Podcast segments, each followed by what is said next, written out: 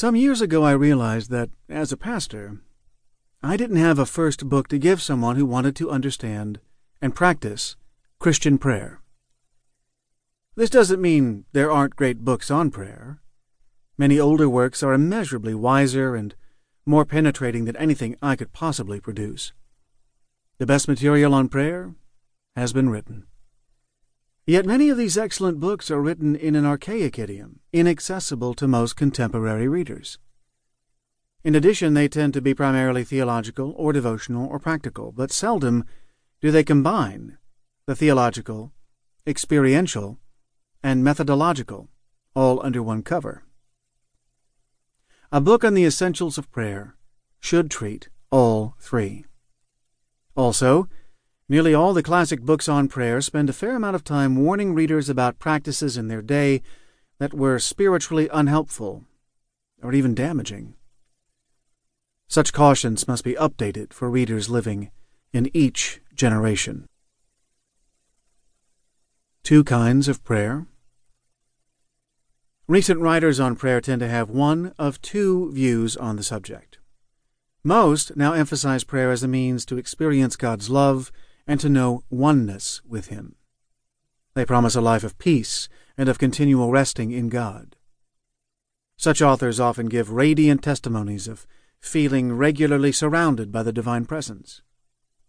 Other books, however, see the essence of prayer not as inward resting, but as calling on God to bring in His kingdom.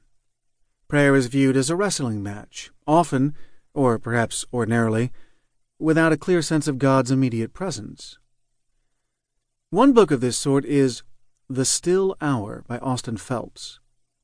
He begins with the premise that a sense of the absence of God is the norm for the Christian at prayer, and that the experience of God's presence is difficult for most people to find.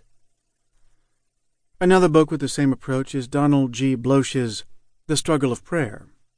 He criticizes what he calls Christian mysticism he resists the teaching that prayer's ultimate goal is personal communion with God. He thinks this makes prayer a selfish end in itself.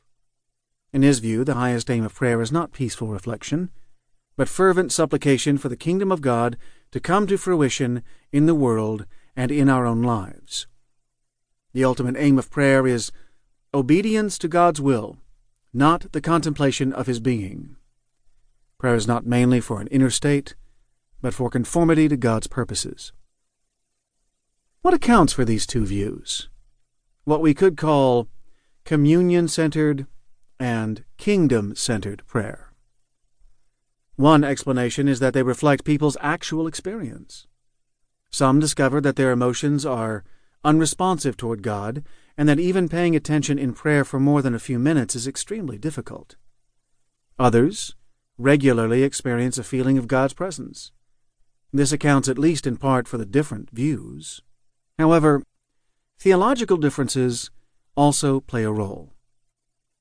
Bloesch argues that mystical prayer fits more with the Catholic view that God's grace is infused directly into us through baptism and the Mass, rather than with the Protestant belief that we are saved through faith in God's word of gospel promise. Which view of prayer is the better one? Is peaceful adoration or assertive supplication the ultimate form of prayer? And that question assumes that the answer is completely either or, which is unlikely.